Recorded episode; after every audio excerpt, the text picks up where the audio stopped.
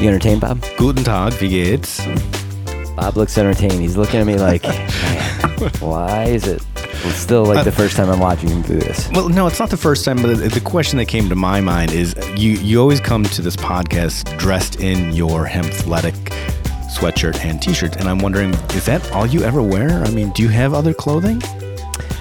I'm trying to support the podcast in every way I can. You do know it's a podcast, right? People can't see you. Yeah, it's okay. Oh, all right. I'm just, Yeah, just yeah. wondering. Now the sweatshirt I wear because it's around town. The T-shirt I just happen to be wearing today because I was doing grunt work today. So Laundry. Yeah, basically. So.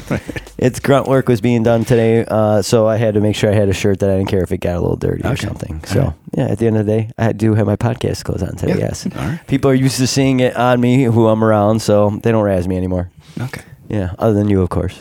Well, that's my job. We like it. Okay. Here we are, everybody. I have a really exciting episode today. I'm so we're gonna learn something new today, Bob. Are you are you happy about I, that? I learn something new every time I show up here. yeah, that's I appreciate that, Bob. It's it's the truth. I, I, I go home and and I I just rave about it. I'm like, dude, this is what we learned. Uh, you know, this this this and that. And did you know that this is going on? This is going on. And and uh, my coworkers like, Bob, can you shut up about your stupid podcast? Oh, I love it. I love it. I love it. it you know, it just seems like it definitely generates uh, some of the comments I get from people. It generates people to at least talk and think. So, and everybody. I have to be honest. It's not that I our downloads are definitely less than where I would like them right now. But at the end of the day, I'm really happy about the feedback. I haven't heard one person tell me they don't like it straight Oh, out. That's fantastic. I love that.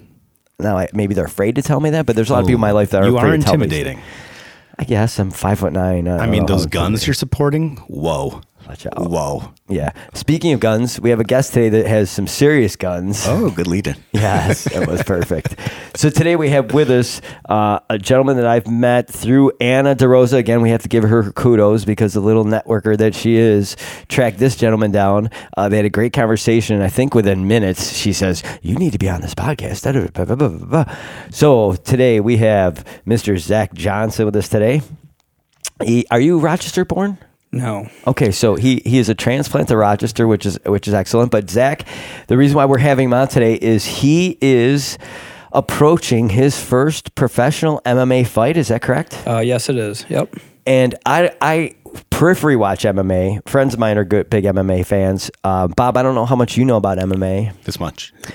Yeah, which Goose is egg. Goose egg. So so at the end of the day, he is going to be bored with us because we're going to ask such trivial foundational no. questions. Educational. Yes, yes. We're going to ask very educational questions, Zach, because I'm very curious. I have never been around someone MMA uh, for a length of time to learn about the training, how you decided to get into it. Uh, uh, there's so many questions I have. So, Zach, welcome to the show. Yes. Uh, thank you very, very much. Sorry, I'm talking incessantly over you. But I'm really right. excited about this. uh, so, so you heard about the episode. What made you want to come on? Like, Um, I was actually like when talking to Anna and like when she was like mentioning it, and also like you know that I use like on CBD, so it for my like on training and stuff. So it's a big, so it's a big like on help and stuff like on for me, and The hand clap just- comes in, the hand clap. So, so within seconds, our, our man already admitted to CBD use, um, which is excellent. Uh, we'll get to that later. Uh, we'll definitely touch on it later. But the first I want to say is, uh, how could how did you come to Rochester? Like, where are you from Well, originally? I'm actually from like almost Clifton Springs, so that's in like a Finger Lakes like on region, and um, I kind of well, I was actually I was actually like working in East Rochester. Um, at a scrapyard, and then I always wanted to move like on closer to work, and then and then I was and then I was like going dating someone that actually like lived in East Rochester, so we actually like bought a like a, like so then we like moved in like on together mm-hmm. and then so then I've been in East Rochester ever since. so East Rochester, for those of you who are not from the Rochester area, doesn't mean it's just east of the city of Rochester. It's actually a suburb, uh, a little bit uh, uh, on the eastern suburbs of Rochester, near Pittsford, Penfield, Mm-hmm. uh, Brighton area, just past those those towns.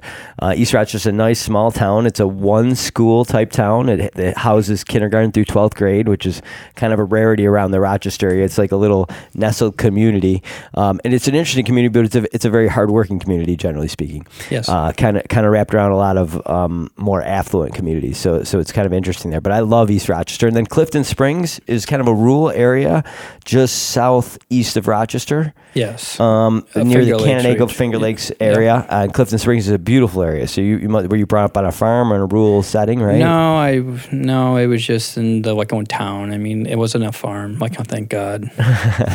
But you probably had a lot of friends that were farmers. I and that, do. right? Yes, yes. Actually, actually, looking know that my best friend is. Yes. Uh, and what school did you go to down there? I actually. Minders? Uh, nope. I actually went to what Wickhams Mid Lakes. Oh, Mid Lakes. Yeah, Excellent. Mid Lakes is a little south. It's like South Canandaigua area for, for those of you who might know the area. And um, Mid Lakes is a, is, a, is a good school in Section Five as well. Yep. Uh, and I actually go by. I used to go by Mid Lakes on the Finger Lakes Triathlon, which is held in Mm-hmm. Canandaigua. We'd go by Mid Lakes High School as part of the bike route on that Yep. Race. Not Mm-hmm. that anybody cares about that, but um, it's a cool area. I love it down there. A lot of hills, good to train. So, um, at the end of the day, you you came up to Rochester. You've been here in the East Rochester, city of Rochester, for how long now? For about uh, like you know, this will be four years now. Excellent. And and um, so. Athletic background. So Sure. high school, like like what did you do growing Sure. up? Um, I I actually played like you know football. I actually played like almost basketball. Um, I played a little bit of like almost baseball, and then as soon as I got into like a middle school, then I switched over to outdoor like on track, and then I continued to play like a football, and then then after high school, that I went off to like on GCC to study sports, uh, sports like a marketing, and then I started playing like a lacrosse there. so you picked up a new sport in college. I did. Yep. Yep. Now, now lacrosse is kind of a skill sport, right? is, so, yeah. so was that something that came natural to you, or had you ever had a lacrosse stick before you went there? Um, I never did. Like you know that our school never like almost had it, but uh, one of the like uh, teachers actually like taught me. So I like volunteered like back at my school um, for the like on JV team, and I kind of started like to learn and. And then I and, and then I like almost picked it up. I mean, like you know that I scored once in college, so it was nice. So you know it felt good. And then I and then uh, and then I started playing uh, semi-pro like on football, like you know. Uh, now, were you running back or wide receiver? Or I was a on corner. You were a cornerback. Yeah, I Oh. was, and uh, you know, and I played for a few years, and then I got signed uh, to an overseas team to a like a Serbian team, um, and then I played over there once uh, for like one year. Uh, it was really nice. Uh, That was football again. yeah. Oh, yeah, interesting. Yep, and then. So how did? All right, all right. Wait, wait. You're, you're going now. We're all right. We're Yeah. done glossing. I gotta get dig into some of this now, Bob. All right. So uh, the high school sports was just traditional high school stuff. Yeah. Football. Now, were you always good, naturally good as a cornerback? I mean, did you have a natural talent? I mean, it seems Uh, like you had high something there. school, I played like a wide receiver. That I, I did not want to play corner. I did not, you know, that I did not want to play like on defense. Uh, and then after like I was high school, I switched over to like on corner. I mean, at the semi-pro level, um, And what team did you play for? I played for the Finger Lakes Impact. I played for the Auburn. Oh, they're gonna kill me. The Auburn like on Commanders. Mm-hmm. Uh, and then I and then I actually went to Pennsylvania, and then I played down in like on Titusville, and um, and then I played down there, and uh, you know it just um, you know, and then from there, uh, Zen uh, was my coach, and uh, he actually um, opened up on networks for me. And uh, if you know um, indoor football, uh, the Las or yeah, the Las Vegas team that was owned by Bon Jovi. nope, actually that's the Philadelphia Soul. Oh, you're right. That is Philadelphia. The Las. Vegas one was owned by the Motley Crue lead singer. Mm-hmm. Uh, I was brought out there for a like on tryout and stuff, and then you know, but I played overseas, and then I actually still All right, have. how did you get? All right, so we got to go to the You know, Serbia thing. you're I don't want you to gloss over that. No. So, so first of all, how did you hear that Serbia had so football teams and and obviously you got to fill me in. How Uh. Euro players, uh, like you know, that I went and played for like on team like on USA down in South Carolina, and um, and then there was a lot of guys that go um, overseas and like on play, and they take three Americans for each like on team, and they have three like on divisions. It's just like like on college, you know, that there's like on D one, there's like D two, and then there's like on, and then there's like on D three. So they pay for your flight, that they pay for your meals, they pay for your gym, uh, like you know, and they also like on pay you to like on play. So you're like, so you're like an NFL star there, like you know they. You know that you're always on the field, like you know that you don't come off the field, and you're their main person, and uh, you know, and you're and you're like on, and you're like I'm treated, you know, um, like a star. Everyone knows you. Everyone knows why you're there, and stuff like that. I mean, it was good. And then you know that you So see. you played like, on diff- cornerback for that? I played like wide receiver. I played corner. I played like on punt uh, returner. I played like on kickoff return. Like you know that you don't come off the field. So you were one of the three Americans on that team, and you were known around town. It was probably a small town. Now, did you stay with a host family, or did they give you a hotel? Um, I stayed in uh, my own room. Mm-hmm. okay, so they gave you your own room, and you had to pay for that, or they they covered that? No, like you know that you pay for nothing. Oh, really? So you just go now? Did you get a, a, a salary at all, or is it just expenses? Paid? Uh, that they pay you, yeah, like you know that they pay you to play. wow. I mean, it's not much You know. at the like on D three level, but if you take our money paired to their money, I mean, I mean ours is worth more. So, you know, if you take money over with you and stuff, I mean, it's worth something. So, you know, it's nice, and you know, it's it's tell- almost like our it's almost like our our our like on college, Mm-hmm. like a level like a football. Yeah. Oh, that's good. interesting. Um, so other Americans that were over there, did you meet some of them other than the couple that were on your team? Like, did you ones on Uh, other I teams? or mean, yeah, I mean, like you know, that I actually had a friend that was like on David Akins. Uh, he played for like on Serbia and stuff, and he was their top like on talent. You know, so I talked to him. Um, So I'm know, curious what type of Americans went over there. Were they mostly former Division One football players that went over Uh, there? I mean, I'm not a D1 player, Yeah, and I went over. Um, it's all by film, you know. Um, so you just put up your stats from semi-pro, high school, college, if you played it, uh, and then you send them film, and then they go over it, and and then if they want you, then they, you know, They reach um, out. Yep. So did you send them film, or did they hear Yeah. about you? No, no, no. I, I actually sent them film and stuff, Wow. Now, how many years ago was this? like eight or nine. I, Bob, did you realize that like there was football over in Europe eight nine years ago? oh, it's huge. I mean, European League. I knew that you know that had. I don't know when that originally started, um, or the XFL. yeah. No, no. There was a European League. I think at one point where they had like yeah. Um, but I don't. I don't think it's running now. But I didn't realize there was these semi-pro kind of leagues over there too. Oh No, like- I thought football was football, Yeah. as in soccer. Soccer, yeah, no, it's it's it's pretty big. I mean, you know, and there's a lot of people go try and go over there. Um, you know, All right. How many people showed up for games? A couple thousand. No, it's maybe maybe like it was hundreds. I mean, it wasn't it wasn't like huge, huge. No, that's I mean, if you play in, I mean, I, I mean, if you play in like on Germany, in the in in the like on D one league, it's huge. Mm-hmm. I mean, It just depends on what country. Yeah, so you have to get to Germany is huge. So was like on Russia is huge for our football there. Uh, you know, it's it was something new, you know, and you see everything new, you know. I mean I mean like, you know, if you look at our our our like on gyms, ours are nice and like some of theirs has has like those holes in them and you know, and like stuff like that. I mean, you know, you just see a you just see a whole different um, aspect of your life. Seeing, look how like you know that we live, and we're like, oh, you know, some of us say that it sucks here, you know, but it really doesn't. And then you go over there, and you're like, wow, like you know, I'm actually, I'm actually like almost glad, like you know, that I live in the here, you know. So what were some of the things that surprised you over there in Serbia? Uh, Anything stand out? you know, it's it's it's very poor. Um, you know, it's very very poor. Uh, you know, I, I mean, it's a poor place. Um, you know, and all of the gyms have like those holes in them.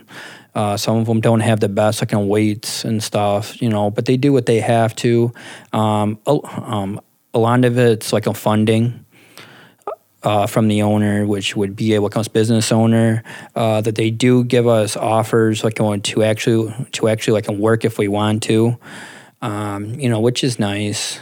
I mean, some of us do, some of us don't. Um, Now, did you practice every day? Yeah, A couple hours. hour, hour and a half. Yeah. And did you now were because you were semi pro over there? Did you like work out at the gym like as part of the daily routine as well? Like you were serious yep. about it, right? Yep. Like making Oh, sure your yeah. body was fit. Yep. How much do you weigh? What's your height and weight? I'm at like 152 as of right now, and I'm like a five foot seven. Five seven one fifty two cornerback. Like that's small. Yes, it is. That's small. someone that can get r- ripped around like a rag doll by by a lineman or something. If you're right. trying Yeah. to get a running back, that's crazy. That's impressive, man. Really Thank impressive. Uh, toughness, I see coming out of him with that, right? Yeah. Do they love us? Uh, do they love our football over here? Oh over yeah, there? oh yeah. Like a Serbia, like a loves this country. Uh, th- actually, when you walk in to the, the state, their capital starts with a K. I forgot what it was called, but Okay. uh, they actually have a like a statue of uh, Clinton, like oh Bill Bill Clinton there. Oh, really? Swear to God, yeah, it's right there. Like you know that they love him so much. That's interesting. Yes, it is. It's very interesting, but I Why mean, do you think they like him? everyone has their reasons. Love it. So, uh, anything that scared you there, or uh, like, how were the people in general? Uh, everyone was nice. Um, scared, yes. I mean, like, because you're in another country, uh, and with everything that was going on with ISIS was was still there. It wasn't as big as it was now, but you know that, and you know, you're just from another country, so you don't know, you know, if they like like us or not. Your rules and regulations are completely different from theirs. right. So you have to watch every step you're doing. Yeah. Uh, Belgrade is the capital of Serbia, by the way. Yes. Like you know. That's okay. No big. I wanted to help you out with that. Thank like you sure it's very there. Oh, it's all about it. Yeah, we're all about helping each other out here, Z. Yeah, so then you would play on Saturday for the team, and then on Sundays that you would go play for the, for their like own national team. So then you would go into other to other like own countries, which would then is be where you you would be worried because then you're going into other countries, and some countries don't like us, and Exactly, because so your your team was Serbian, but you would play against Croatia, you would play against Russia, you'd play against Germany, Division Three yeah. teams. Yeah, you played against other European nations, right? yeah, yeah, that's pretty cool. yeah. So I mean, but everything's paid, and you're like going treated like a star. You know, everyone walks up to you, asks for your, you know, um, autograph and stuff like that. I mean, I mean, it's very nice. It's, you know, but it's just, it's just what like some of us want. I mean, you know, it's. I mean, now now I can say now that I know how Tom Tom McCall Brady and all of them feel when there's people up in you every single day, like like talking to you and stuff, and you just want to like lay lay like low and stuff, and you don't want to be bothered. But So you're saying that anytime you're on the street, people would recognize you, yeah, even though you were just a Division Three semi-pro football player, they still knew your face and what you were there for. right, yeah, like That's awesome. Yeah, like because you're brought in. Yeah, of course. Like course. to play, like on to win. I so mean, does that mean they market you like through their social media and stuff, so people there, recognize you like there, that? yeah, like you know that you have to do stuff for them, model for some things, or, or you have to show up to something, Mm-hmm. you know. So you are their like on team, like you know. So so like you know, so for the other team, like you know that they're trying to take you off the field. So I mean, it's So tell me, um, sportsmanship. Sportsmanship. Is there any sportsmanship over there? Yes. It- yeah. So it's important because I Yes. look at sometimes uh, soccer matches, international, Yes. and, and they're not always sportsmanship doesn't seem to be always on the table in international soccer events. So Uh, during the game, it's not. I mean, like you know, they say that the ball could be on the opposite side of the field, and you're on the other, and they will like knock you in the legs or like do whatever they have to do to to like so that you're not on the field. Oh. You know, so you're their main person that, you know, that they want to take off, and you so have- you have to be aware every moment in that field. right. I've heard that about. So I have a lot of I have a lot of acquaintances uh, and a few friends that have played overseas basketball. Okay, yeah, Um, and what the some of the stories I've gotten from them are, are similar to what he's saying. Like they the other players will resent the American players playing because there's only a certain amount of American players that can play on these teams, right? And they're kind of revered. So like he, all his expenses are paid for, but probably a lot of the guys, the Serbian guys on that team, No, they weren't getting paid. no. Um, it's just like the semi-pro here. Everyone's got to pay for their own stuff, equipment, and you have to pay to play. You have to pay to travel. It's yeah, it's it's all different. But yet the Americans on the team get everything covered. That's interesting. Yeah. Was there a, a language difficulty? Uh yes, but they actually like can bring somebody like in with you. Oh, So you know, so that they could speak for you. That's pretty cool. Yes, it's it's a lot easier. But you know, like most of them like no no hours, so it's not as bad. So, you know, it's pretty nice. It's a cool experience. Yeah. So, did you even consider staying there a second season? Or were you just after one, you were like, it's time? Um, I got offered by Hungary to come play there the following year, but I did not do it. Um, I've been asked to go back to Serbia. Um, Now, what were your stats? Did you did you know pass defense or interceptions or tackles or anything? did you have, did you even know your stats? no, I didn't. to be honest, I I was just there to to like and win, you know, and that's what I was like brought in to do. And the team was young, and the team was not good, um, you know. But it's a like a unit, so um, uh, so if we lose, like you know, then we all lose. It's not on one person. It's not the team. It's everyone. Uh, so I mean, you know, and and it gets and it also gets hard because if you're at the like on D three level, and you actually like can win the league for like on D three, then you have to move up to D like on two. So I mean, so you can move up every single year, and or you can move down. Uh, so I kind of like how they do that. I mean, it's really cool for them. Um, you know, but it's and that's also, how it works in soccer in Europe too, by the way, Bob. Yep. So there's multiple divisions in soccer, and you move up and down divisions. And if you're not in a top division, you can't really play in those international tournaments and friendlies you see out there. So it's, it's very similar in nature to that. Um, and I actually like that. But and think about it a little bit like this: like Europe, the size of European nations are some of the size of our states. yeah. Like, so I always look at Europe like as one country, and then like each country within it is really a state to compare us to uh, apples to apples, kind of with us, Yeah. right? Because because I always look at it as on the world stage of sports, the Olympics, um, anything like this. So France, England, Germany, Russia, they or, or not Russia because that country's as big as us, like geographically, but these smaller countries. It always really amazed me that they had a pool of so many less people but yeah, they're just as competitive as us, who has a way more pool of people to to grab from, and multinational people in our country. You would think we should dominate every Olympics because we have the most resources and people and and cultures and all the stuff that goes into building good athletes. But yet on the world stage, France, which is the size of Texas, maybe can produce serious freaking like uh, they beat the U.S. Um, men's national team in the World Cup basketball this couple Yes, weeks ago, did. and uh, France is the size of Texas. So you're basically saying that that size population produced uh, something that, that beat our whole country's worth of basketball players. Oh yeah. Yep. Um, so that's always amazed me, you know, uh, European wise, and and and I guess maybe they're right.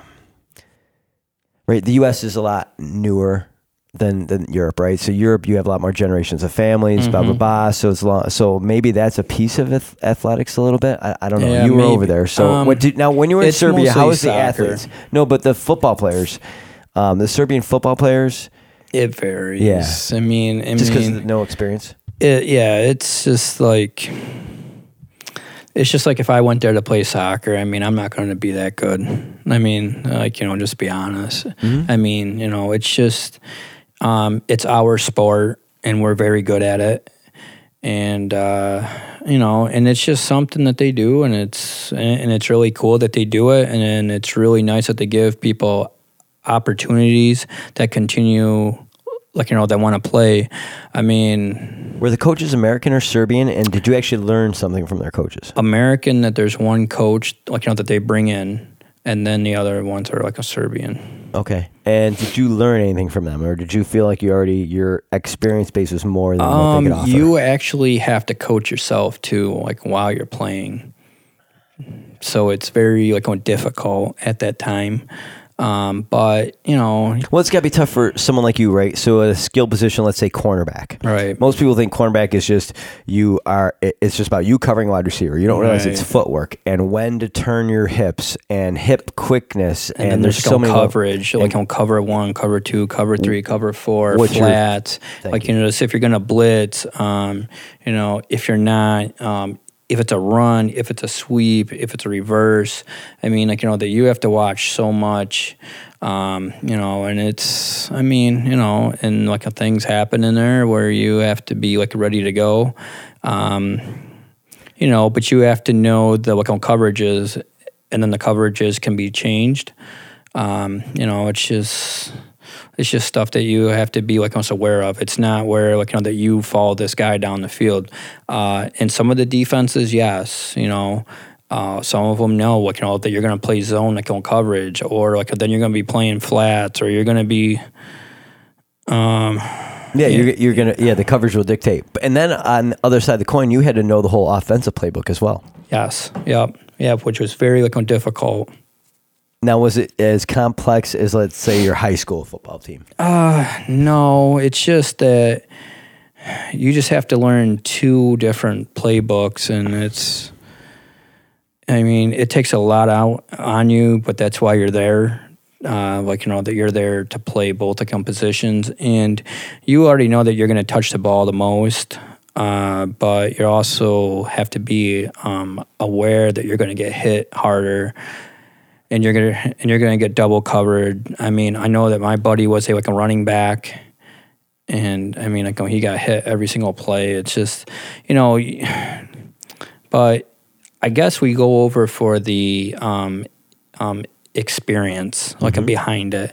I mean, I know that I still have friends from from like it was Brazil, like you know that I want to go there and play. I, I mean, I think it would be cool to play down there um, in uh, Sao Paulo.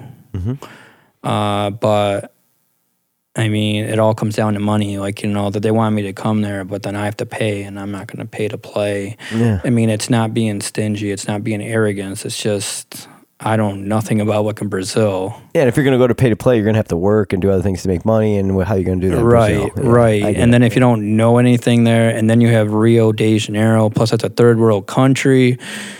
And the stories I've heard are not the greatest. Like you know, that you could be on the beach, and then the very next day that you could not have a heavy like a part inside of you taken out. I mean, you know, it just I just want nothing to do with it. crazy. So all right, so then you can't. you come back and uh, you settle in East Rochester. Is that when Mm-hmm. No. you is that when you said okay? What do you got when you came back from Serbia? What, what's the Um, next step? I was still in Clifton. Then I just, and then, uh, and then I used to go to this bar in like on Canandaigua, and then there was this, and, then there was this like almost bouncer, and he's a big guy. Uh, he actually like changed his name to Darth like on Vader. Uh, he's got one, he's got one like a leg. He's a he, he's a like a so Darth man. Vader, just so everybody knows, runs races, triathlons. Yep. He has one leg, right? Right. One, one one, leg. yeah. Um, he wears Chains like on gas mask. gas mask during his races. Yeah, That's his real name. Yeah. Oh well, Well, like, he's, he he's officially it. he officially changed, Changed it. it, Yeah. yeah. to Darth Vader. yeah. Yeah, I swear to God. And Yeah. he is like the most motivational dude. I've talked to him at several times at races.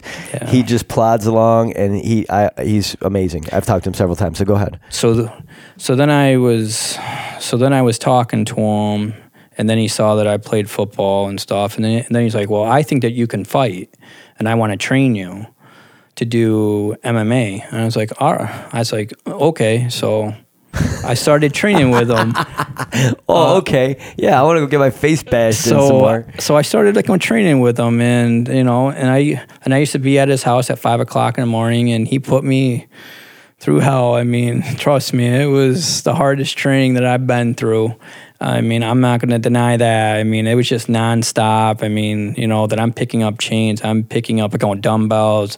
I, I got a rope, then I'm flipping a like on tire. Then I have these like sandbags on my back. Then I'm going for a run, and then I'm flipping it, and then I'm flipping the tire like 100 feet. But I mean, I mean, it's just and uh, like you know, he got me into it, and uh, you know, and then I just kept like on going with it, like you know that I loved to like on compete, um, you know, and uh, you know, um, I also made made like mistakes on the way, and I tried to do it on my own, and for anyone you do not want to do that it is very tough. Um, you know, it's just not a sport that you can do that. That's right. So you met Darth Vader. He helped you do this crazy training that uh, was a step above anything you had done already, right? Yep, yep. So tell me a little bit about your time spending with him, because so, uh, the the gentleman's name is Darth Vader's Change. You can find him on Facebook. He's out of Rochester. Uh, uh, just to recap, I, he's a big runner. And what else does he does? He's trying to talk you into other things. What Uh, he does the like on tough, uh, the like on Tough Mudders. He does. I think now he's doing. Uh, he's actually doing like on triathlons more now, and like stuff like that. So like he's into all that now. I just don't understand the gas. I still haven't asked him about the whole gas mask thing. Like, I know there's something about like for the military, right? Yeah. Doesn't he carry a flag too? Yes, he carries a flag. He's got the chains, and then he and then he's got the gas mask. Uh, like he said that he does it, so it's a like on challenge to him and stuff. And He's an amazing dude. So, He so is. this is a, it's interesting that he just looked at your body because I love looking at people's body to figure out what like they're good at athletically. Like, oh, you're a Mm-hmm. baseball player. Where are you? You're a basketball player. Like, and, and I do it to cops all the time, and it drives them crazy. 'cause I'm like, I know it's for you. Or like, how the hell did you know that? I'm like, oh, I don't know, just a Right. quick guess. But so he saw something in you. right. Did you? How long did it take for you to see it in yourself? Uh, you know, it. I think that I like rushed it, um, and uh, but I mean, I just had to like on drive. I mean, I don't, I, I just don't care what people think and say. Um, you know, it's, you know, everyone's gonna have have their like opinion on it and stuff like that. Uh, you know, I just like to like compete. You know, and I just want to win. So. So did you wake up one day and just say, "Man, I'm a competitive guy," or is it the day you were born you just wanted to always compete hard? And, Um, and- you know, it actually got in when we were playing like on football and like stuff at the little, um, at the C team level, and, and then we're, and then we're playing like on basketball. You know, I, I- I just wanted to win, and we were all like oh, And I guess that's when it all started, like when you just had to win, and like you know that you got like on pushed like on to win. It was all about that, and it was about like nothing else, and and it's a lot of times small towns are like that, right? Correct. Like, yeah. And that was the the town you were in, plus the school district you went to. Right. Right. It was Yeah. Small school, small small town. Um, you know, and you just wanted to win. You know, and And you probably had how old are you? Uh, thirty four. Okay, so you're 34. So you and your boys have all the street stuff going on. You guys have games and, and like all the Yeah. kickball, the traditional stuff? Like, they, Yeah. were you that guy that just wanted to win every night, like whatever? I you did want to win. I still want to win. I mean, it's just. I mean, I mean, it, it, it's just crazy. Like whatever I, you know, even if I'm out like running, like that I want to win. Um, you know. I Dude, you're just like me. I just want to win. I mean, I mean, I mean, like a winning's like a winning, uh, you know. And uh, I don't care if it's miniature golf. I don't care if Oh it's my God, playing yeah. half court basketball. I don't care if I'm on a bike and someone's ahead of me. Like Yeah. that was the one thing about triathlons. I love like cheering the person on I'm going by only because it was also me going, I got Got you. you, yeah. I got you. Or or if someone goes by me on, on the bike, I'd be like, see you on the run, and be like, "Uh, I know Brian. Like that is Yeah. the funnest little things of races. Like Oh, those little subtleties that make you like like there was two guys I never wanted to beat me at races. Like one of the guys I don't remember his name, but he was like those periphery guys. But it would always be he'd be the guy that if I wasn't totally trained up, he'd be the one that could catch me. Yeah. So that was the one. I- and then there was another guy that was like right with me all the time, Marcus Gage. And if I could ever beat him race, I wanted to beat him. Like that was it. Yeah, I mean, it's just crazy. I mean, because I run five like on Ks and I run like those half half like marathons, and you know, even after a, a like a race, even if it's a it's an all right time. I was like, man, like you know, I could have did better. And they're like, like, what do you mean? Like you know that you don't even train and you show up and run and you run these times. So it's like, I was like, I- What's I your just fastest half marathon time? Do you know? My fastest marathon Ha- or half marathon. half Yeah, half. half is so it's actually like on two hours. Yeah. What, so you've done a marathon too? No, I've Oh, okay, so halves. Yeah. No, that's good. Two hours with no training. That's pretty impressive. Yeah, I, I guess it wasn't bad. I wasn't too happy with it. Well, you know, uh, but how much training did you do beforehand? Let's go through this for people. None. Okay. So I saw a kid one time. He must have been 12, 13 years old, young black kid, had basketball shorts on, basketball shoes, and he did the half marathon in Rochester a couple of years ago. Yep, So I. I go out and I take pictures of this year. I didn't go out and take pictures, but usually I go out at the top of Thomas Hill and take Yep. pictures. Yeah. Um, and it's my favorite place on the course. A good friend of mine there. So I a lot of times I take pictures of my friends and send it to them after the half or the marathon. Be like, oh, I saw you out. Oh, thanks, Brian. Mm-hmm. Yeah. So, anyways, there's this young black kid. So I actually biked to the finish line to go find this kid because I could tell he wasn't in shape. He didn't train for it. He wasn't even dressed for it. But yet the kid went out. I don't know how he got motivated. He wasn't didn't wasn't even running with his family at the finish line. And I don't remember the kid's name right now. But he was smiling, and it was like a great experience for him. And I'm like, this kid's gonna be hurting tomorrow, and and, Yeah. and not tomorrow, the second day, right? So after you did your half marathon, Monday you were kind of okay. The Tu- next day- describe Tuesday to people. uh, every everywhere hurts. Like you know that you can barely, uh, you can barely like can walk. That It's lactic the best acid thing. builds You up in your cannot legs. walk. You can't train. You can't lift. I, I don't care what anyone says. You can't do it. So after half mar- marathon, he two days later he couldn't put it in perspective, guys. I smoked weed the day after the Ironman. I played in a soccer game and scored a goal and had two assists playing center mid. Wow, that's really good. I could not do that. The only difference was cannabis, and of course I trained a lot for eighteen months, so you Right. recover a little bit better. But most people after the Ironman they can't move the next day. I was in a car and then played a soccer game. That's insane. Yeah, that's I'm lucky, I think. But anyways, Yeah. I'm just like to keep putting that out there for people to remind them that hey, there is different alternatives to pills, to drugs, to Mm-hmm. opioids, to something for these pain meds for this kind of stuff. Yeah. Um, so all right, so you you you running, we got you football, we got you all this stuff. Now your MMA you're starting. So now I hear seven years ago, you're just broaching your first professional fight. So how many actual MMA matches have you competed in? I'm, Or- or um, that at style. the amateur. Three. Wow, so I had three amateurs, and then and then there was a like was boxing boxing like promoter out of like um, Virginia. His name was uh, what's his name? Like oh, Brian Brian like Dillon. He's a very great guy, uh, and he and he like messaged me on social media and asked if I wanted to fight um, at the pro like ranks. And I said, yeah. And I thought it was MMA, and it wasn't. And it was like almost boxing. Uh, you know. And what what um, federation? What do you mean? Uh, is there different federations for boxing, uh, or is it just were you amateur amateur status at that point, or was it Um, professional? I was at the amateur like in division, okay, but then he offered me to go like on pro with only three amateur fights at the MMA level. Like you Mm-hmm. know that I had none, none at the boxing. Like like never even like you know, did a um, a- amateur boxing fight. so how has people? How did he now? How has people heard of you as a boxer? Like, is that like one of your strengths in MMA is boxing? Yes, like now it is. Yeah, like um, since I've been going to like a fight factory and stuff like that. Yes, it's been very strong. Um, and uh, you know, and I like stepped in against uh, Cornell Hines. They said that he only had it. Uh, they like you know they said that he only had a few like you know fights that he wasn't that good and like uh, and like I'm come to find out that he had like 100 um, amateur fights. He he was a like a two time like a golden golden glove winner. And after our fight, that he got signed to like a Golden Boy like on promotion. So uh, some of the promoters like gonna set you up. I mean, I don't think that he did.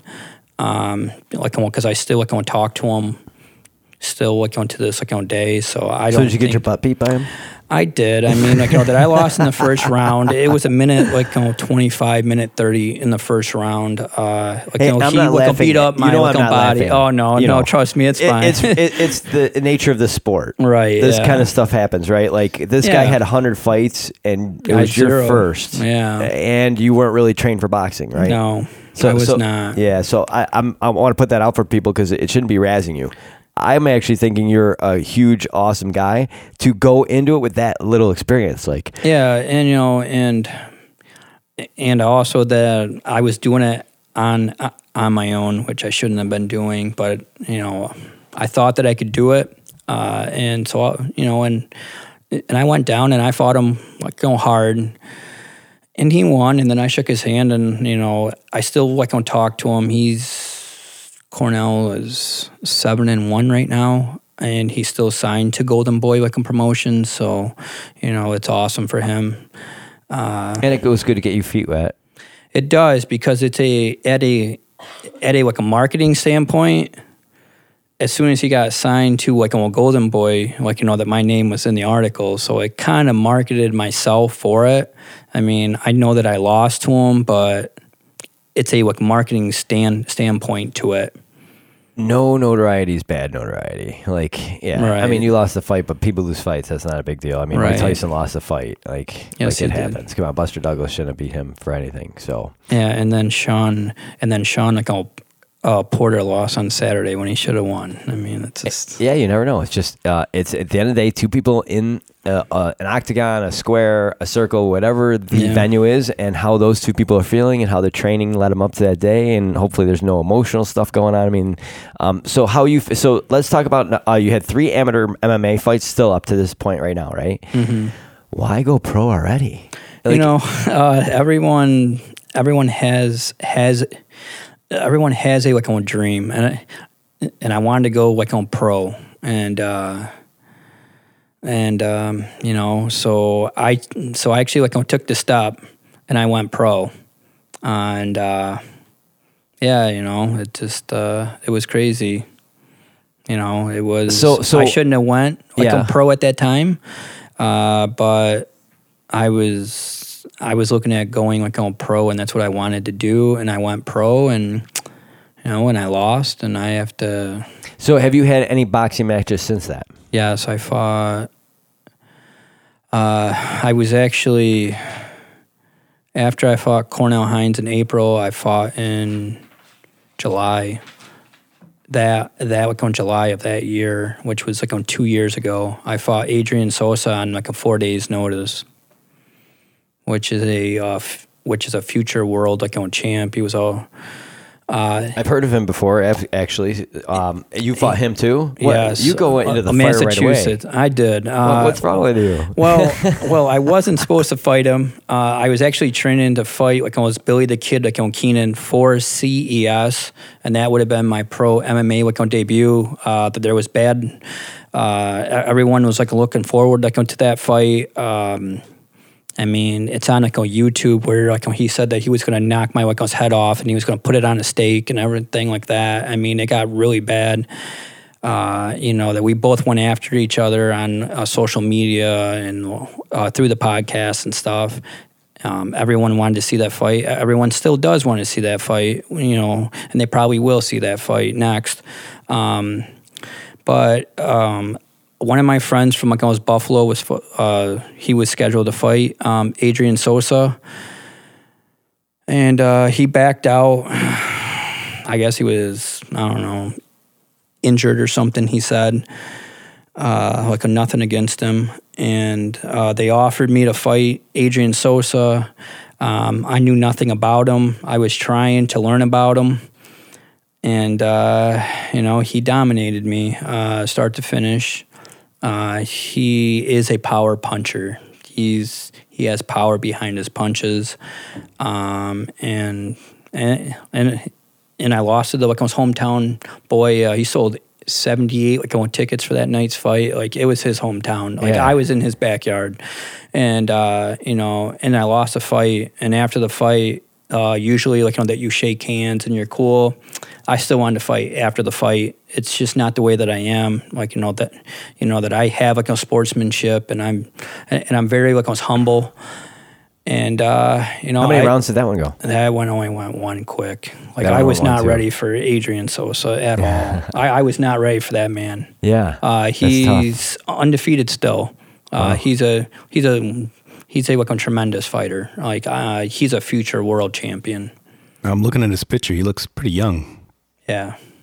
That's cool. So, so All right. So th- step forward now. So those are both boxing fights, right? Yeah. Now, uh, now at this point, are you thinking you had time to get back to MMA? What am I doing out here? I'm, I'm out on this island or what? Well, at that point, um, like Massachusetts, like on commission, like gonna put me under suspension for uh, 60 days. So then I couldn't fight for 60 days, and then and then the neurologist in like Massachusetts, like a sus- he actually like suspended me, where then I had to go get a um, MRI, CAT scan, an MRN. I still don't even know what it is, but you know, but I took it. Um, I had to go see uh, somebody else to talk to to make sure that I wasn't going to hurt somebody. Like, I mean, I, I mean, I had to take like all these tests on my brain, like just to make sure that my brain was not going damaged. And it's been, and then at the time, How long ago was that? That was two years ago. Two years ago. So, um, so the, this that system's in place kind of protect you, right? Correct, A- As a fighter, yep. right? I mean, it's Yep. not really to uh, you say sixty day suspension, but it's really it's more than protecting you from yourself, right? Yeah, it's I- so I'm that you don't. about you specifically, but in general, It's so fighters. they, because you don't know because that guy like last month just like what died like live on TV in a in a twelve round fight he fought in the uh, he died in the um eleventh round, um because because he was like unbeaten because he suffered so many hits, um you know so it. It is for the safety of the fighters, um, you know. And I argued with Massachusetts Commission. I mean, I just got cleared like know, th- actually two two like months ago. It's been a two year fight. Wow. Uh, but I actually took like a time off because my fight because my fiance at the time said like no more fighting like you know that you're done. So I actually like walked away, and then from all training and everything. yeah from everything. Uh-huh. And then So how did how did the tests all come back? By the way, uh, like did it show At any significant? first- Yeah. at at first everything was fine from the MRI from the CAT scan. It's just that my like memory was kind of slow. Like if you told me like four four like almost words and they were simple, then I could not say them back. Like say like on 10, 10 to fifteen minutes like later on like you know that I couldn't like remember them. So that was a big uh, like on problem at the time and then you know, and then you just keep like working at it, and and then after the like split up in March, I said like you know, um, I was just gonna go back to fighting, and you know, everyone was asking me, and and then I finally went back to training, and and now I'm here, and now and now I'm ready to fight. You know, So where you been training? So Darth Vader's out of the picture now. He he Yes, was your he was your foundation. So who who, do you, who are you training with now? You want to give him a plug? Uh, Fight Factory. So I train with Coach Akons Barco at uh, Fight Factory. I go down to the Akons Hip Pit, which is in Shortsville. That's with Adam Akons Trick. Uh, I, I actually go to Egypt or New Wickham, Jersey, Egypt, and I go to the Fight House, uh, and I train with them. Uh, that is that is the most intense training. That's actually worse than Dark like a Vader, straight out. Like you know the day. That's at the Beach. fight house. You said, Yeah. and that's in where Egypt. Yep. So that's uh, just outside Fairport. Uh, right? no, like you know, this is in like a New Jersey. Oh, New Jersey. Oh, wow. Okay, I was thinking Egypt, like Yeah, just no. Egypt roster. Okay, so you actually go down to Jersey to really, yeah, you're really seeking out serious people now. Yeah, so I will go down there within the next week or so, like you know, so that I will go down like onto them, and that's more for like on cardio and stuff. That's that's like a military training that they put you through. So so they want to break you down, and then they want to bring you back up. So so they want to put you in where where you're say like you know that your body is so beaten and so tired and then they put you up against somebody that's fresh and they want to see if you have that like like you know uh, like um uh, he calls it a like a warrior like on inside of you to see if you have that warrior to make yourself so that you don't get hurt you know so that you can like defend yourself when you're so tired when you're so exhausted when you have nothing else left What do you got, Bob? Uh, Just keep going. oh Bob Bob's enthralled right now. By all uh, so i mean Yeah, I mean to put yourself through all this while you have a full time job and this is Yeah. really a hobby of yours is really intense. Like I'm- I'm Yeah, enjoying so this. I mean, All right, so you're going through all this training, you're getting beat up all the time. What are they telling you to eat, consume to recoup yourself? Uh, eat. Uh, well, I'm actually eating like a rice. I'm eating like a chicken or like a steak, and then I'm eating, and then I'm eating like those beans, something like that. Uh, That's it. Just basically letting that no. I mean, like you protein know that I eat nothing like fruit that, and- and stuff. Well, I You got to mean, be careful, right? You got to be careful with supplements you take Yeah. in this environment because they're drug tests. There's a lot of drug testing, right? They Yes, they drug do. test for protein powder.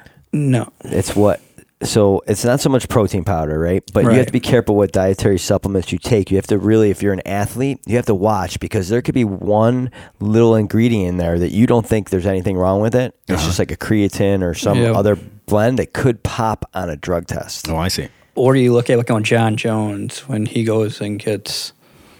That's another story entirely this Yeah. guy he's Yeah, failed so many drug tests This Jon Jones MMA guy one of the best and he's out of failed. like Rochester, New York. um, yeah, he's out of Rochester. His whole family. His brother was a a NFL football player, I think, too, or Yeah. or Notre Dame. He played at Notre Dame. I don't know if he uh, played pro, did- but well, there's actually one that's there now that's yeah. about to go pro next year. Yeah. Um, so, anyways, a very good uh, family, Exact- Jon Jones, but he's failed multiple drug tests. Now, uh, are those? Viagra was one of them.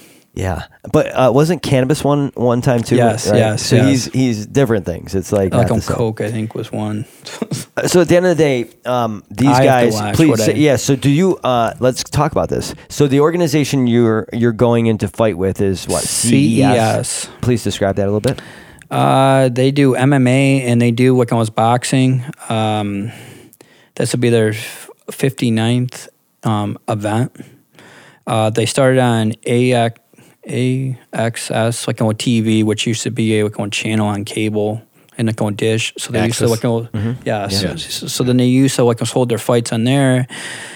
And then and then they made it what was contract with the like on UFC. So it's a like on development. So it's almost like the like on G League, like mm-hmm. for the NBA. Perfect, it's a yeah. filter, mm-hmm. like for the UFC. I was for- curious about that, yeah. For for like on Bellator and stuff. So all of us are being like looked at um, every single time that we step in that octagon, like a ring, like oh, because I'm going to box for them too, like you know, like so that's already in the works. Um, you know, so there's many opportunities for all of the fighters that go through there. I mean, it's a great, um, it's just a great, great what comes promotion. Everyone there's great. Pat, um, let's see, that what comes Pat is the um, he's the like a promotion guy. Then there's like a Lewis, which is a matchmaker, which I've been working like on close with. And then the owner is like on Jimmy. He's he's a like a tremendous guy, and uh, you know, and they just do great great things. So it's Jimmy Burchfield Yes. Senior. Yeah, right? that's one of the guys, right? Yep. He's the founder and CEO. Yep. And then you got uh, Junior. His Yep. son is involved in it, and Yep. then Patrick Sullivan, Sullivan, yeah. and uh, Michael Perante. I don't know who he is. Yeah, he looks like he's the maybe the- Lewis is the guy that I've been working with, which is the matchmaker. And uh, he's, I mean, all of them are, all of them are awesome. I mean, Oh, if Louis you need Serrano. something, yeah. Okay, cool. know, if you need something, like you know, that you can get it, you know, that you can work working with them, like you know, that um, I I can text them at any time. Um, and they're the ones that have been working like on close with me for, um, with the Massachusetts like on suspension, which which is like on lifted, like on thank God after after like on two years of it. Um, and they worked like on close with me, and we got it done, and and I've been wanting to like on fight for them, and and now I get my chance. So did they a little bit on the drug testing thing? Did they when you first signed out with these guys? Yep. Did they give you a list of banned substances that No. you test positive for? You just have to know. I, I no, I so so I have to send them my like on blood work. So I have to get blood work. So that's like on hepatitis A, B, C, um, HIV, and AIDS. Uh, you can't have any of it because you're getting punched in the face and like on blood open. Right. Uh, and then you can't have you, you can't have any drugs, any nothing in your system. Anything's found, then you can get a suspension. So it's a no tolerance. They don't even give Zero you tolerance. Um, so But it, it- yeah, so but but now because of like Massachusetts is um, legalized marijuana, I believe.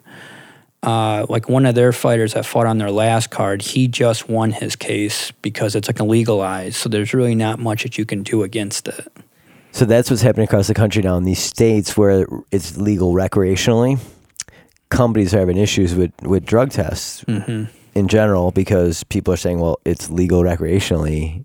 So so companies have to decide whether to do drug tests on cannabis or wipe that off of the drug test. Yeah, Yep. that's But you have to stay conscious of which state you're in as to the, their laws and yeah, because Yeah, these guys will travel from state to state, correct? Right. So so he couldn't test positive marijuana in Connecticut or New York, but if they were fighting Massachusetts, California. That's actually great Colorado. that a, a, that a court ordered that too, because Yeah. that's critical to me to the whole Well, cannabis yeah. growing.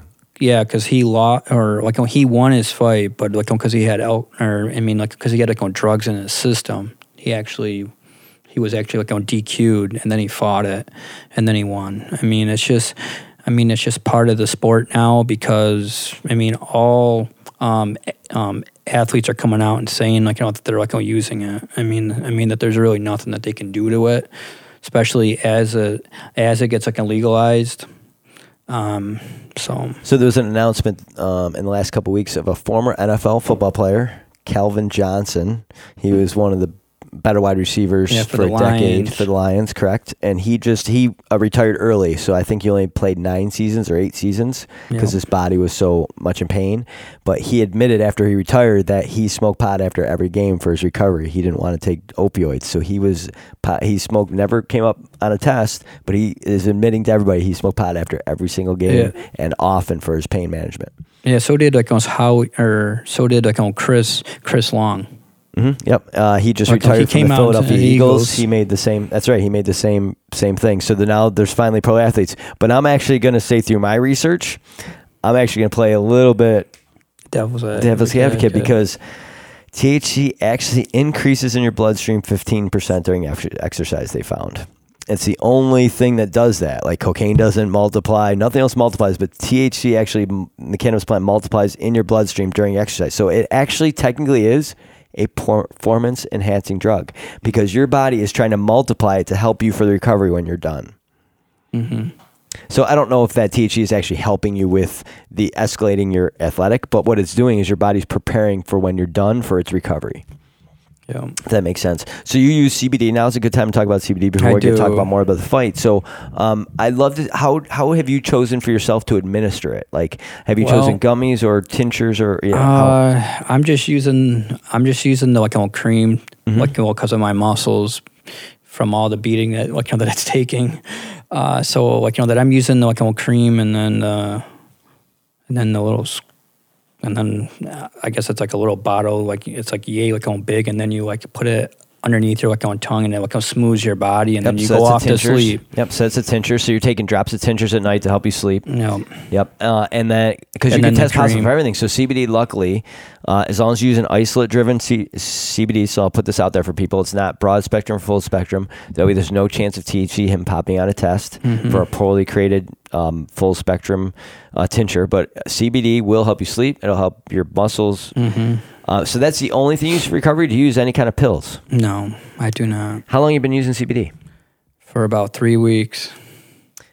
I love it. So you're just starting to use it. So you're actually feeling the positive effects in the last three Yeah, weeks. Yeah. So like you know, it was actually from my like on coach. Uh, he said to start like on using it. He he's the one that was like on pushing me towards it. I and stuff, and then I finally like on gave in, and I finally started using it, That's excellent. I'm and it's working, and it feels good, and like you know, and I'm getting the like a rest that I need, and I'm like recovering fast. So So we haven't talked about when his fight is yet. So this is important. So Friday, October 25th at seven o'clock is when this gentleman's going to be fighting, uh, which is, I believe, a week away from when this, this is going to be published.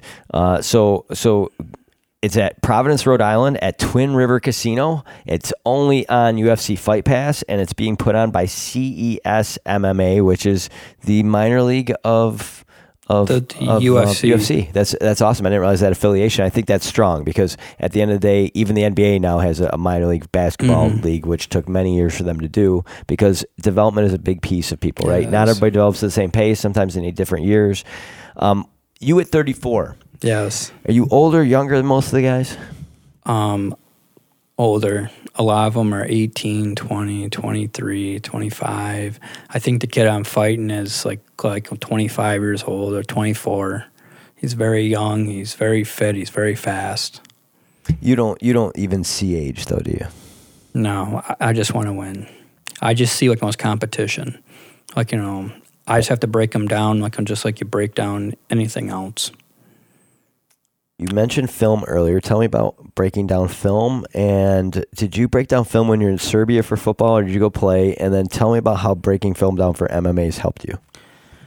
Uh, yes, I did. Like you know, um, everyone watches film over overseas. Like I'm just like you watch it here. Like you know that you can break down an offense, you can break down like on defense. Uh, it's the same way, like you know, with this fight. Like you know that um, I just have to break him down in every aspect. His like footwork, like you know, how many like you know, kicks he throws, like you know, how many punches he throws, like you know, you know is he gonna punch? Like on what's the leg that he like on kicks with? Like what's the leg that he like on kicks at? Um, what's the stance? Uh, you know, I mean, it's just, I mean, you just have to break down every aspect of it through every round, through every minute of that round to see what you know. And I've watched many film on this kid. kid. I've watched n- probably nine of his fights. Um, you know, if I go out with friends, I'm watching film. Like, you know, it's just like, you know, that I just have to watch film. Um, you so, know, so have you changed the way you watch fights on TV now? To where you're almost watching it like as dissecting a film and their moves or to learn something uh, or sometimes can you enjoy I it? do. Uh, yeah. Like sometimes I just watch it because I know that those guys are at their top of their game and and they know what they're doing. Uh, sometimes I do, but like not a lot. Um, I know now that I won't watch film like for the rest of the month. Like you know that I've watched enough that I need to watch. I mean, I mean like you know, there's not much more that I can break down. You know, now it's about um, executing? Uh, tendencies. I don't want you to say what his tendencies are, but have you picked No, up can. tendencies of, of your opponent for this Yeah. fight? Yep. And he's probably, uh, you probably don't have enough tape on you for him to pick up your tendencies, though, right? No. No, I don't. So you're going in kind of as a clean slate. Uh, like oh, he knows that I box. Like oh, he knows that I've been finished. Uh, he knows that I come out fast. Um, you know, uh, but as I've like told friends, family, people that have been following the page now, I'm not that same fighter. Like you know, I'm not that same fighter from my first three fights. I'm not that same fighter from my first two. Oh, uh, versus um, Adrian Sosa and also like on Cornell Hines. I'm not that person because I was doing it on my own, and now that I have a like on team, and you know, and I'm working harder, and I'm more like on driven, and you know, I, I just want it more, and uh, you know, but uh, like you know, he doesn't not like you know, he's not a like on boxer, so he's not a striker, and I'm a striker, so this is favoring me. Uh, he wants to kick and he wants to wrestle. He was a college like a wrestler that I've looked up. Uh, he's very good. He's very talented at it. He's very strong. Uh, so the so the whole entire point is is like a not to go to the ground and Yeah, he's going to try and kicked. come at you and pick you up and put you on the He ground. That's gonna be so you have to avoid that. So you're probably defensive. You're just trying to avoid. Right. So like through the like on jiu-jitsu training, like you know that we're working on sprawling, pushing out, uh, you know, and I'm not a kicker. I don't kick. I mean, I have been practicing kicking, but I'm not great at it. Uh, I've been taking the go kicks. I can tell you that through like on training, and it's not uh, fun. I mean, it definitely hurts. Uh, you know, but um, you just have to take the kicks so that your muscles are like ready for it. So because after like three good, good strong like almost kicks that can connect, then I'm not going to be able to put put any any any like almost pressure on that front foot, which is what he wants. Uh, so that's why that I've you know that my coaches have like on brought in like on kickboxers and people that kick. And through sparring, all they do is is I just like on kick at my legs, like a 100 kicks that I take like into my leg, and I have to endure it. And Have you ever watched MMA fight, Bob? Here and there. I mean, it's, It's a not lot like of I sit there and watch, watch. But No, so I just watched one I have maybe uh, last week. I think I watched one because I knew Yeah. I was going to be on with him. So now I'm trying to watch a little bit more. And I noticed um, the two guys in one of the fights I watched, it was kick, kick, kick, kick, kick. There was barely a punch f- for the first two minutes of the first round. Yep. Um, but it so now I get it. I was always wondering why are they kicking? It doesn't seem like you're doing anything. But what you're doing is it's accumulation of blows you know, to a certain area. Hmm And then you can't put a pressure on it. So I'm a striker. So he's going to want to take the pressure off of my front foot so that I can't put the pressure on it. So then I can't throw a strong punch. It also will, so that he can take me down easier because he's a, so that he's a like a wrestler. Uh, he won his first pro fight. Uh, he won by like on ground and pound. So he like picked the guy up, slammed him, and like beat him up against a cage.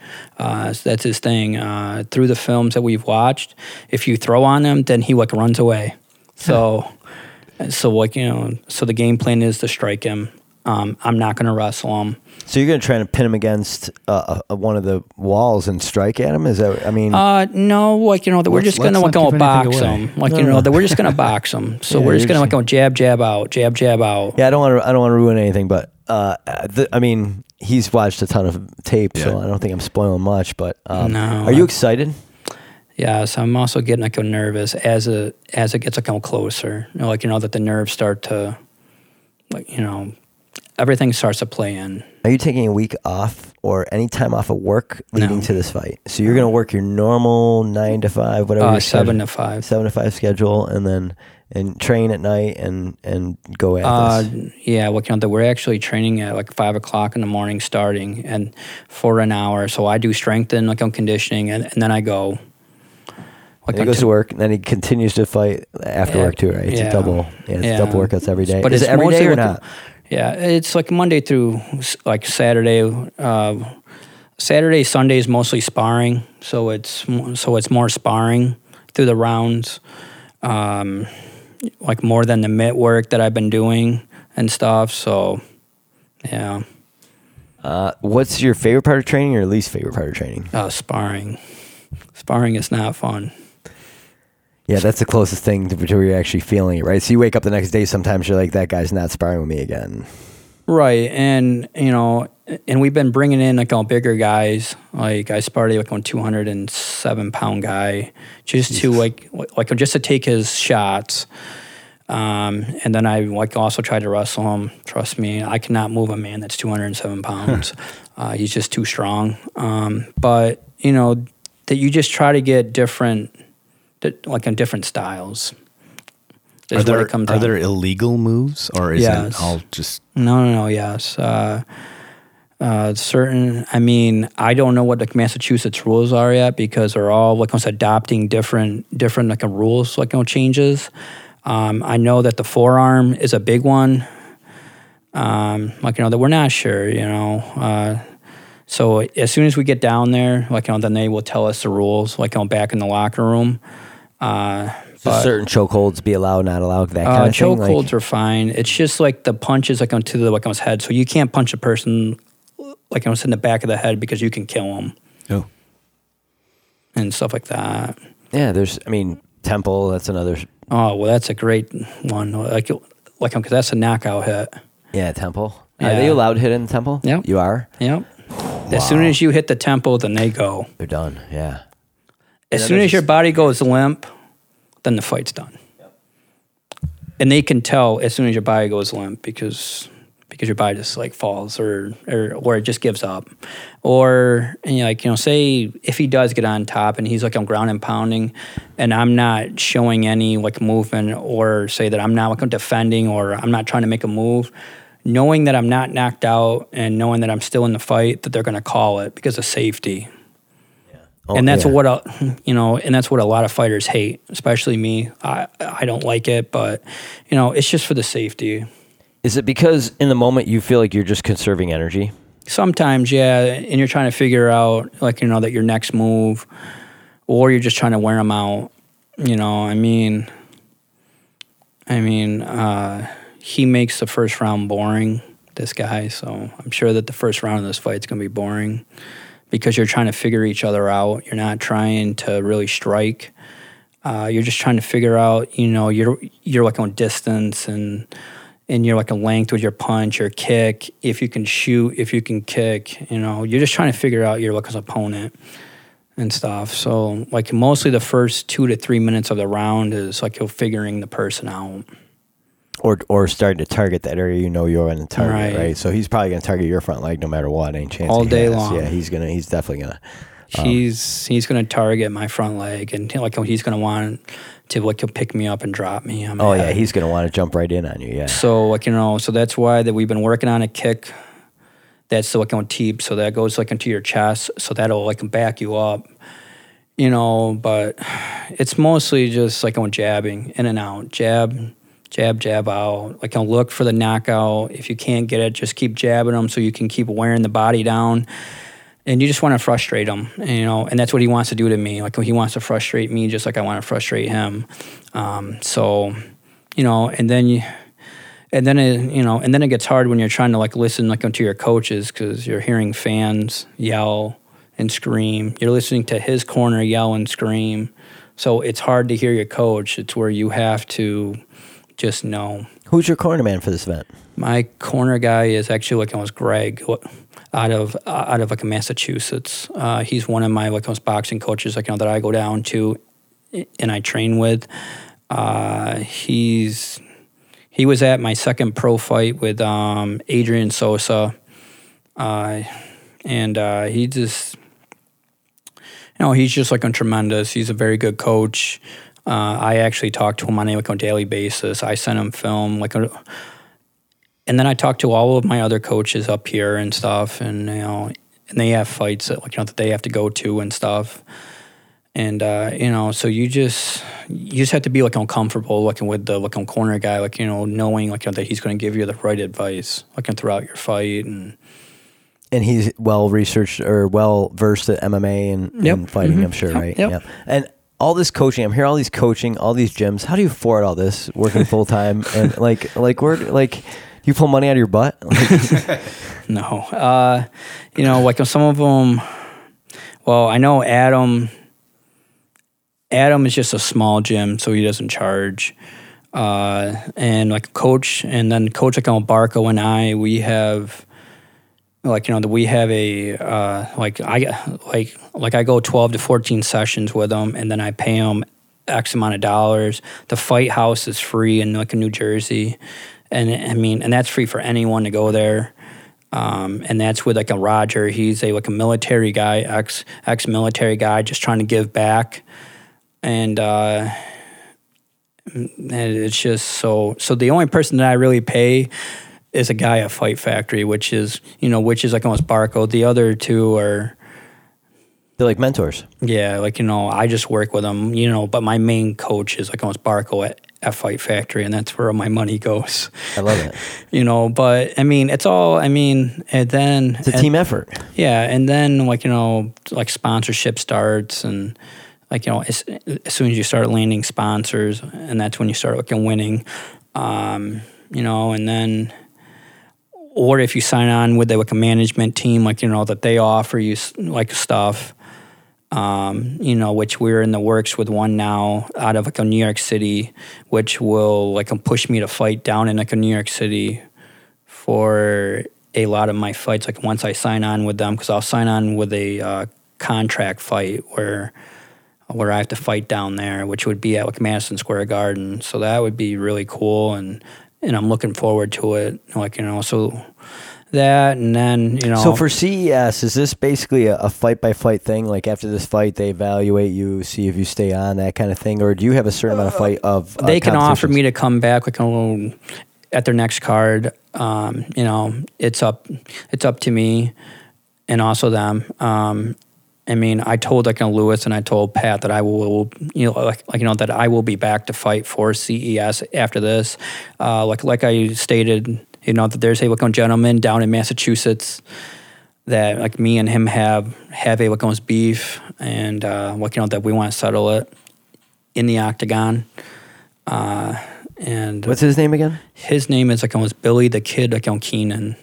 If you Billy go on like Kid? YouTube, if you go on YouTube, there's a Billy there's the Kid a Keenan. I love it. uh, there's a uh, there's a podcast where like that we were supposed to fight two summers ago, and like on towards the end of it, he said that he was going to knock my head off and like put it on a stake and like send me back to New York, I like with it. a loss. He's Uh, only holding a grudge for two years. uh, you know, and he's and uh, he was on C uh, CES once, and he called me out. Uh, you know, it's it's a fight that people want to see. Like you know, he's he's a tremendous fighter. Uh, uh, you know, and we've been trying to make a fight.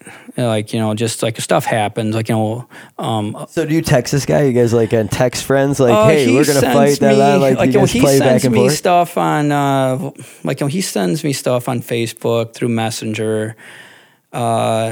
Uh, you know, I was in Salem last year, and I almost like met him out at a bar. Probably not the smartest thing to do, uh, like with his friends, but uh, he's yeah, like you know that they call him the like a ninja. Uh, Uh, he's your weight class though. Yes. Uh, well, like when he comes down, uh, he's at 170. He walks around at, uh, I walk around at 160. So we will meet at 155 if we fight.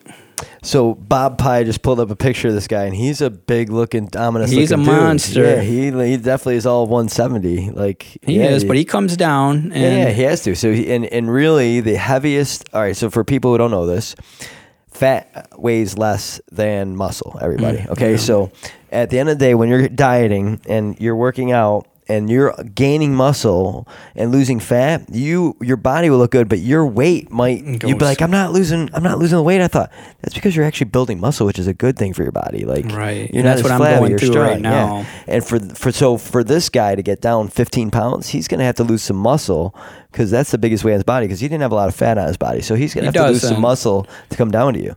He doesn't, and I mean, it, and we've been wanting like him to fight.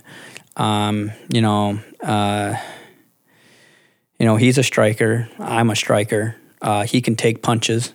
Trust me, like you know, that I've watched all of his film. Uh, he's since his amateur div- career, he's not had a pro fight yet. He's been waiting on me. Uh, he went in his last nine fights. He's eight and one, so he's so he He's doesn't ready. lose. He's ready. He's ready. Uh, we were supposed to fight, and then he got hurt. Uh, he like on tore something in his like a knee and got surgery. Uh, so you know, um, you know, but we still talk. I mean, I mean, it's I'm, I'm always curious about this because let's say in triathlons, for instance, right? Yep. It's an individual sport at the end of the day. Um, Same thing right? here. And I know it kind of is here too. So I, I and I've seen through the UFC what I have watched, and there's a lot of camaraderie through the participants.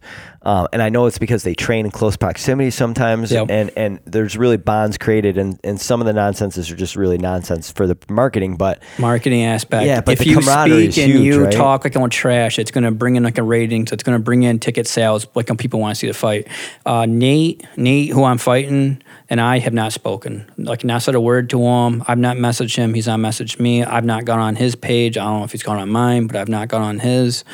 You know, like we're both staying like on quiet. I'm sure once the poster comes out this week, then everything's going to come out. You know, like, you know, his friends will start talking, my friends will start talking. Uh, but I'm not going to respond to it. I stay, I stay like, like, you know, that I stay like I was humble and, and I stay silent, you know, I mean, like, you know, uh, like, you know, he's like one and oh, he's 26 ranked in like Massachusetts. So like, he's good. Uh, so, family is your family think you're crazy? Are you a, my only father kid or what? You have Yes. siblings? What do you got? Uh, yes, like you know that I have a, I actually have a like a younger brother Scott. He's thirty three.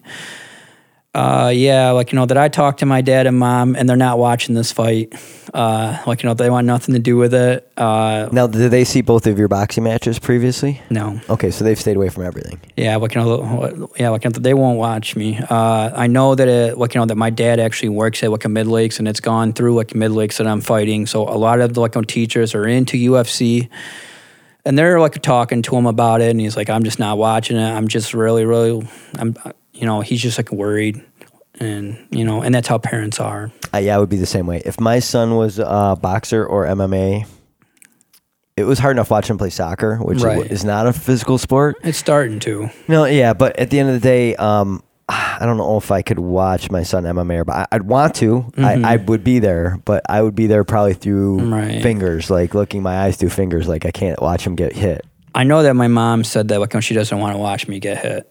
She's like she, she's like I just can't stand watching you get hit. And I fought in Elmira uh, three years ago, and I invited her out, and I bought her a ticket, and she wouldn't come, like watch, and uh, you know, it just it, it just is what it is. You know, So do you have an official record, overall record right now? Like, uh, like do you even MMA zero and, uh, MMA MMA is zero and zero at the pro ranks, and at the boxing it's zero and two because I've lost to two strong people. Mm-hmm. So I'm in like on. So I need a W on. No, what about amateur? though? Uh, amateur, I did it on my own. And So no- no I. I, I got blasted. so you really got a clean slate right now. I have a basically. clean slate. I'm coming in like with a you know with a whole new like on team, uh, and I just feel confident. I feel more confident than I've ever felt going into any fight. Now, is that because of your experience and knowledge you've gained over this last 10 years, or do you think that you're just that much well trained? Um, a little bit of the knowledge, but I think that I'm more well well like on trained like on this time like you know that I have a like on coaching staff, uh, and I talk to them like on daily.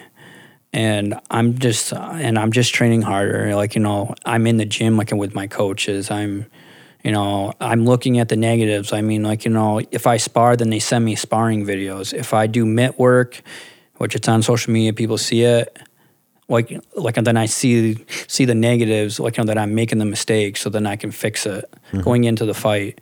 Um, you know it's just I'm just more um, aware of like things now. Having having those coaches breaking things down where I think that I'm doing it right they're like no you're doing this wrong or you're or you're like hands not up you know so like stuff like that. Yeah, because that's huge. So, like I was talking before, with you being in Serbia and trying to figure out like, like footwork's a big thing in MMA. Yeah, like. Mm-hmm. foundations is a big thing, and and if you're not well taught and thinking about that, and you are, which is great. Um, all right. So, what's the carrot like? Like, what's next? What's like? We're getting towards the end here, so I just like if you if you win or lose here, like like what's the goal for you for the next like five years? What what are you thinking? you know, you know I just uh, you know I just want to keep getting better. Um, you know, I want the title fight at like some point, like once I like you know once I start picking up those W's, like you know that you want to get to the bigger fights, you want to get to the bigger like on promotions. You know, I want to get to Bellator. Um, I want to get to the UFC. Um, you know, and I have the connections to it. You know, I just have to pick up the like on W's, and that's what it comes down to. And you know, and that's what I need to do. You Now, know, how how is your age factor in with the general people in Huge. UFC? Like, is are you a lot older than most of the guys, right? yes. Like, I don't I don't follow UFC close enough for this. Is there other guys in their thirties doing this? yeah, oh yeah, uh, yep. I know Brock Lesnar was older when he was doing it, and that kind of stuff. Right? Yeah, like yes, back, yeah, back in the day. Yeah, it's uh, him, and and then there's like you know you you have Conor now that's 31. You have Dustin Poirier that's in his mid 30s. Uh, Khabib I think is in his 30s. So a lot of guys are older. I know like on Daniel like on is 40 or he's close to 40 um, a lot of guys are getting older. It's just that the sport's getting faster and the guys are getting better, and they're coming in like a younger. I mean, I mean, I'm watching like on kick. There's like on kickboxing fights now that you can do at like I'm 16 years old now. So I mean, so they're starting out like on younger, uh, especially like I'm just in the boxing world. Like you know, they start out at five years old, and like by the time they're like on like on 12, they have over like on 70 like fights. I mean, it's just That's crazy to me. The kids are being put through like Yeah. at a time when their brains aren't even fully developed. They're boxing. Yeah, I mean, like it that I like watch them. Yeah, yeah. It's crazy to me. I, I watch them every like Monday and uh, Wednesday, and they're in there training hard, and they have to keep their like own grades up, and they have to listen to their coaches and their parents, and and they have a thing to follow, and and they do it, and Great discipline. I mean, to teach Yes. any kids at the, that level. So I don't want to be totally poo poo on it because at the end of the day, if you have your kids doing anything, martial arts, gymnastics, have them do some kind Yeah. of foundational exercise. So later in life, they're they have good body control. They understand their bodies, what they can do, leverage that kind of thing. Because that's big for MMA, right? It's it's Yeah, it's leverage. huge, It's such a big piece of it. oh yeah, like I'm huge, and it comes down to it and stuff, and you know, and you have to just endure with the like negativity. I mean, it's going to be there. And this is kind of how I wanted to wrap up. You, Sure. You've done a lot of different things in your life. You've Mm-hmm. traveled for for uh, sports that you didn't even think of going professional, playing college in. Um, Mm. Do you uh, ever ha- have that fear that says I shouldn't do this, or do you think past that, or do you get it, and how do you handle it if you get that fear and that like I shouldn't Uh, do this? You know, I just go with it. You know, like I'm just so like more driven, like you know that I want to do it. I mean, I mean, if I think that I can do it, like then I do it. You know, and it's all about like on risks, and you have to take like on risks in like a life, job, sports, anything. So I mean, you. So if you do not like go take the risk, then you're gonna like wonder.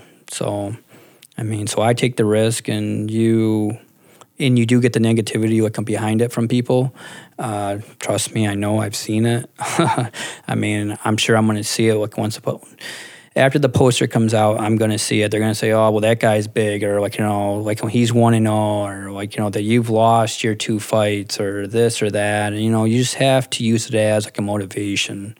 I mean, like you know, there's no sense of getting back and forth on social media with somebody, uh, especially somebody that's not like stepped in the ring, somebody that's not stepped in the octagon, somebody that like watches it. It's a like a totally different world. Like once you step in and that door shuts because there's nowhere to go and all eyes are on you, you know, and uh, and Training gets put under the spotlight. at the of right, right, Like, and especially on the UFC Fight Pass, it's even at a, it's even at a like a bigger stop because now like millions of people like watch watch the like a UFC Fight app, you know, and uh, you know it's all about you just have to go in there and and and you just have to do like you have to do everything like you know that you've been taught, and that's what it is. Execute it, and if it works, it works. If it doesn't, then you got to figure out it um, at the end of the round you have to go back and figure out something else.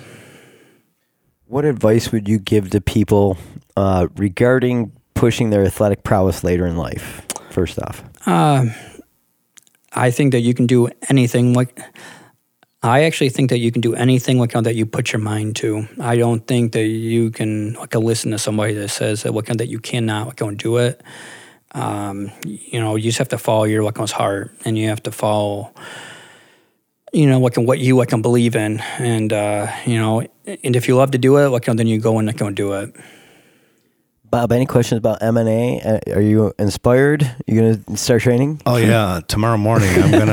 I, I just quit my job. I just text my manager, and, and I, I'm all, bo- all, all for it. Perfect. Yeah. 5 a.m. tomorrow? You're Yeah. going to meet him at the gym? Is it gonna be awkward for my size and and, and No, you're taller than everybody else. You can look down on him. Okay, all right, Yeah. cool. All right, Yeah. yeah, good for it. You'd but be, you could throw the kick yeah. All right. Uh, a could throw roundhouse Yeah, kicking. So yeah, I love that. So this is very intriguing. I'm excited to see you go. I'm excited that we learned about this whole the the See, undercard of Yeah, UFC and then CES is, is like the G League of that. That was a Yeah. great analogy. Mhm. Um, you got me excited. Like I don't want to do MMA, but I might watch it now. Like yeah, it's a, it's a, you know, it's a great sport, but it's very violent. I mean, like no one wants to get like a punch in the face.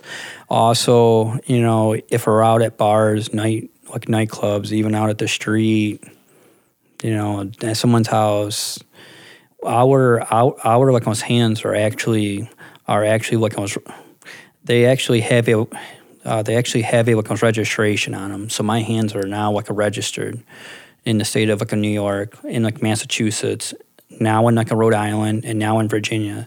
So let's just say that I get into a fight, I can go to jail oh wow, because I know how to fight and that person doesn't. Even if so, there has to be a like a witness there. So uh, I know.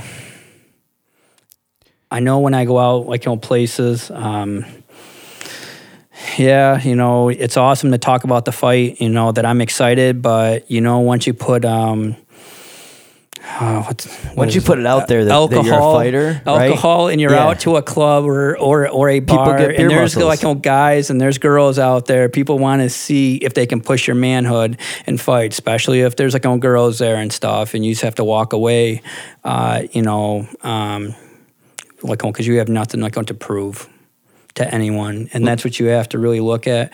I mean, I know that Jon Jones goes through it, which which he just got in trouble for for that. So and so did Conor McGregor. I mean, you just have to walk away. I mean, it's I mean I mean it's very tough, but it's just not worth like you know fighting someone that's in a bar that could be drunk and like you know that they could make one one wrong move and you could like connect and you could kill them, or you could seriously like hurt them and now you have a lawsuit and you're off to jail. And it's all because it, it, it, was very instinctual, instinctual for you in that moment too. It was Right. protection mode, and then you get into that fight mode, and now you're not thinking of of just disabling someone. You're thinking about Right. I'm going to my training, and I'm going to take care of this. Right, and like especially and and also like especially like and with a fight coming up, like you know that you're in fight like mode. I mean, I mean, I I I mean, I know that I've been meeting like with Oz at like a club, um, at the club one, like picking up a sponsor from him, and and and also like I'm doing marketing stuff with him, and like I'm always on my phone and I'm always like watching, like on film, like when I'm there, because I don't because I don't like go dance or nothing, because I because like because I just don't like it, um, and stuff. But He's talking. He's referencing Oz Tozan, who is a previous podcast guest of ours, a, a marketing whiz. He's uh, Yeah. the head marketing guy over at One, Yeah. and uh, that's who Zach's referencing. And I saw Zach there uh, last week. I think it was that I Yeah. saw it there, and he is. He's just nice and chill. Sits there. We we kind of sit on the side and watch, but I couldn't get him to dance. I tried. I tried to get him on the whiteout at Sensation to dance. He wouldn't go. Out. I saw other people trying to get him to dance. He wouldn't go out to dance. But I'm sure he'd be good in that octagon. He'll be dancing. Hopefully, yeah. Uh, you know, it's just like, you know, that you just have to watch film. But I mean, like now it's not about film a- anymore. Now it's about you know um, executing because you can't watch film anymore. I mean, uh, because if you watch it, then you're gonna overthink it now, and you're just gonna you're just gonna overthink something, and you just can't do that because if you make one one minor like a mistake, then you're going to sleep. That's true.